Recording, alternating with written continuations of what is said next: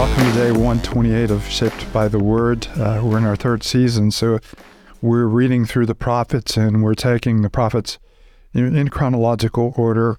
Uh, so that puts, uh, you know, Zephaniah, which is one of the minor prophets, uh, and Nahum, which we'll read toward the end of the week, you know, at the front end of announcing, you know, judgment on Israel and Judah.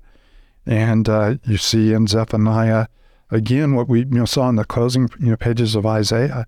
You see uh, him emphasizing the day of the Lord, which is a day that brings a lot of hope, but it also brings with a judgment. And you're going to see another pattern, you know, with Zephaniah as we read through it in, in you know in two days.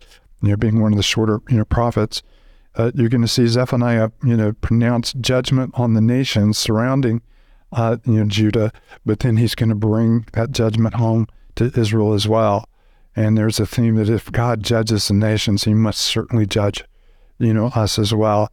And that's what the writer of Hebrews is talking about when he says judgment begins with the household of the Lord. And uh, in Zephaniah's case, judgment ends with the household of the Lord. And of course, we have the hope that's on the other side. So I'm Paul here with Matt, David, and Katie as we continue reading through the prophets.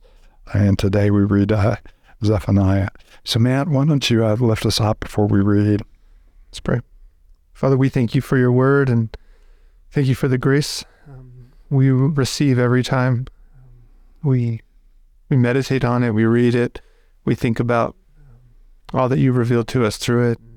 As we read, Father, we ask you would you would use it to to transform us, use it to shape us, use it to to help us behold you. Uh, we thank you that you are a speaking God, a God who's revealed both your heart and character to us through your word and and the great plan of redemption. And so, Father, as we read um, Zephaniah, would you um, use the the message of Zephaniah to turn our, our hearts and our affections towards you?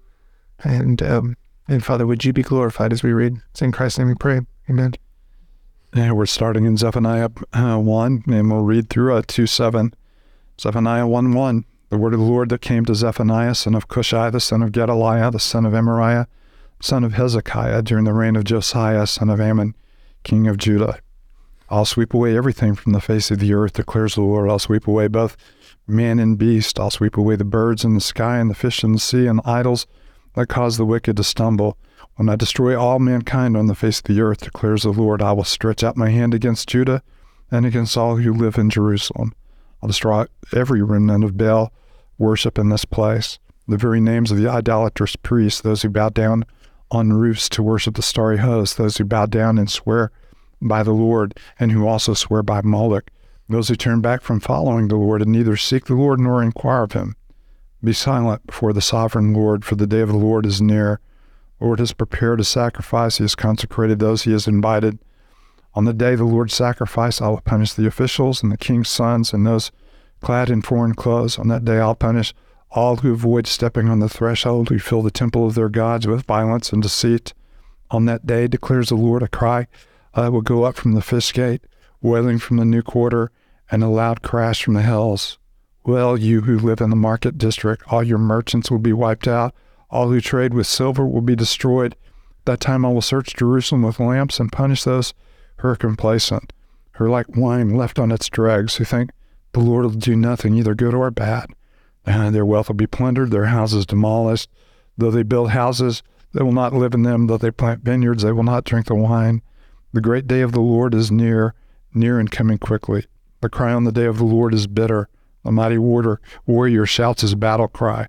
The day will be a day of wrath, a day of distress and anguish, a day of trouble and ruin, a day of darkness and gloom, a day of clouds and blackness, a day of trumpet and battle cry against the fortified cities and against the corner towers I'll bring such distress on all the people that they will grope about like those who are blind, because they have sinned against the Lord.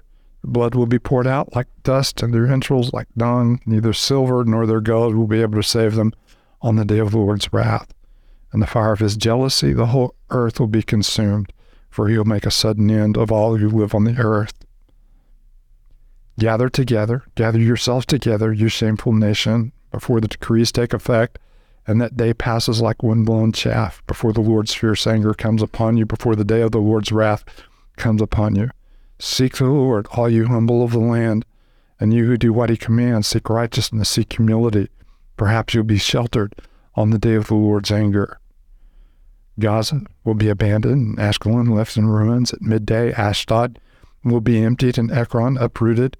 Woe to you who live by the sea, you Kerethite people. The word of the Lord is against you. Canaan, land of the Philistines. He says, I will destroy you, and none will be left. The land by the sea will become pastures, having wells for shepherds and pens for flock. That land will belong to the remnant of the people of Judah. There will be find uh, there they will find pasture. In the evening they will lie down in the houses of Ashkelon. The Lord their God will care for them, and He will restore their fortunes. So you have the uh, blend again of both you know, judgment and hope. And of course, you also have a theme, you know, here in Zephaniah, the theme of the remnant, those who are the humble of the land, the poorest of the poor, and uh, those who rely on the Lord rather than those who rely on their wealth. And of course, you have that reference in that day of the Lord's judgment, your wealth is going to be, you know, a very little, you know, consolation uh, to you. So you have a really interesting, you know, passage. You have the largest, uh, uh one of the um, most involved biographical introductions into any of the any of the prophets. Uh, usually you just have one generation. You have several generations. The word of the Lord that came to Zephaniah, son of Cushai, the son of Gedaliah, the son of Amariah, the son of Hezekiah, during the reign of Josiah, uh, son of Am, king of Judah. And those two names ought to stand out, Hezekiah and Josiah.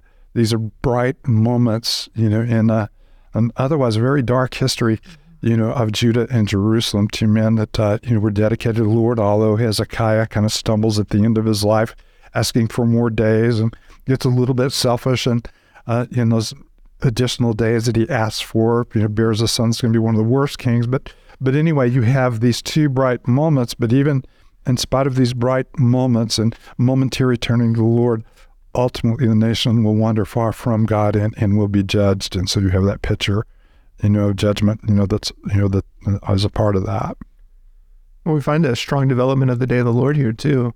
Yeah. You know, we've mentioned that quite a bit, but you know, it, I mean, how striking would it have been if you're an Israelite and you're hearing this saying, surely judgment's not going to land on us. We're God's, it's supposed to land on other nations, you know, and at times we hear the, the prophets speak about judgment towards other nations, but here Zephaniah is really pointing towards, you know, Israel and Judah and saying, no, judgment's going to land on you because you've, re- you've rejected your God. You've turned after other things. Not only do you bow the knee to God, but you bow the knee to Moloch as well you know, and, and so judgment is coming, this development of the day of the Lord.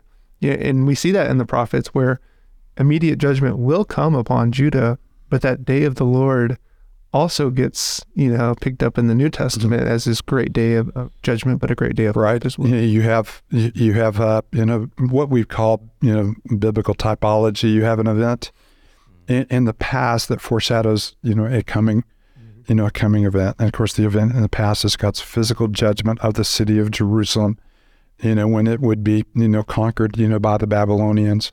And, and so a lot of these images apply to that. But that becomes a bigger picture or foreshadowing of, of ultimate judgment and ultimate, you know, day of the Lord. So you have both a near fulfillment and a far fulfillment uh, in, in prophecy.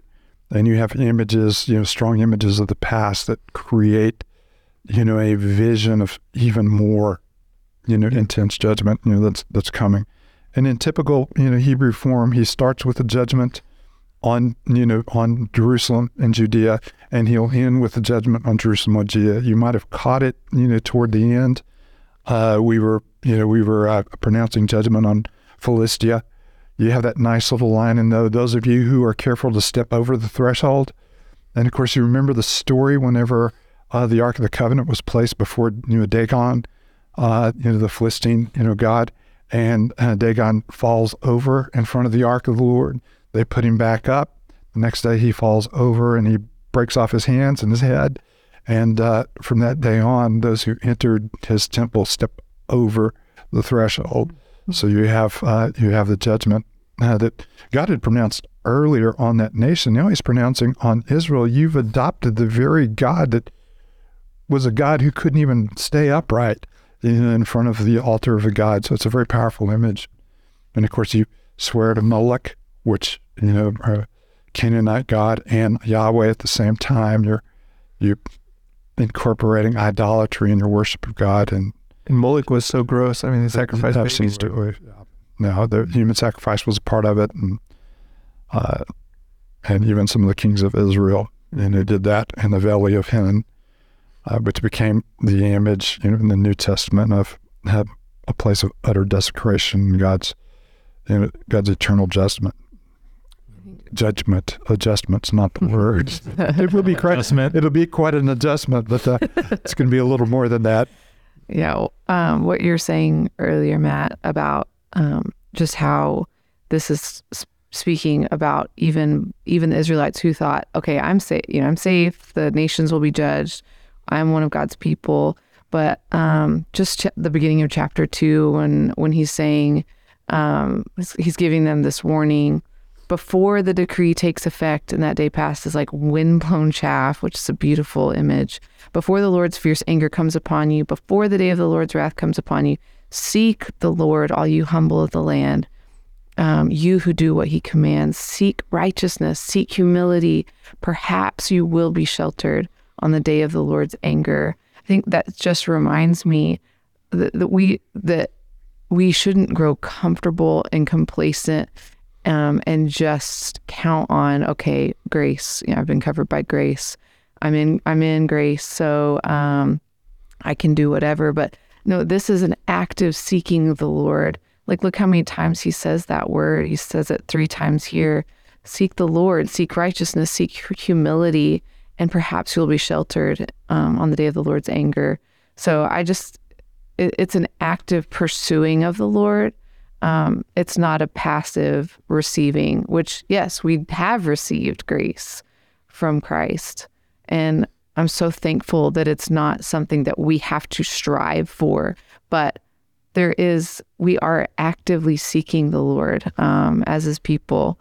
And so, yeah, that was, uh, I really liked that, that part of that Yeah, chapter. and it, it's you know not only a reminder not to be complacent, uh, you know, and simply rest in grace, but it's also a reminder as we look around us in you in judgment and condemnation of others to, you know, come back and look at the beam in our own eyes, and Sure. uh, you know to uh, be reminded to humble ourselves, you know, before the Lord, and to allow Him to continue His His work in us uh, as well.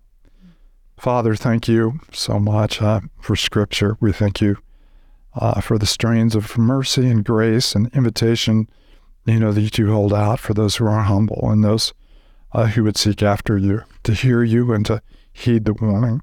And we also thank you for warnings. Uh, we do sometimes become complacent, and we do sometimes see, you know, very quickly fault in others rather than seeing, you know, the things in our heart that keep us from you. So, Father, may you uh, use your word to continue your work in our heart and life and even create a sense of urgency, uh, knowing what's in store for those who reject you, uh, for us to have a heart and compassion for those around us and to both demonstrate and declare the glories of your gospel. It's in your holy name we pray. Amen.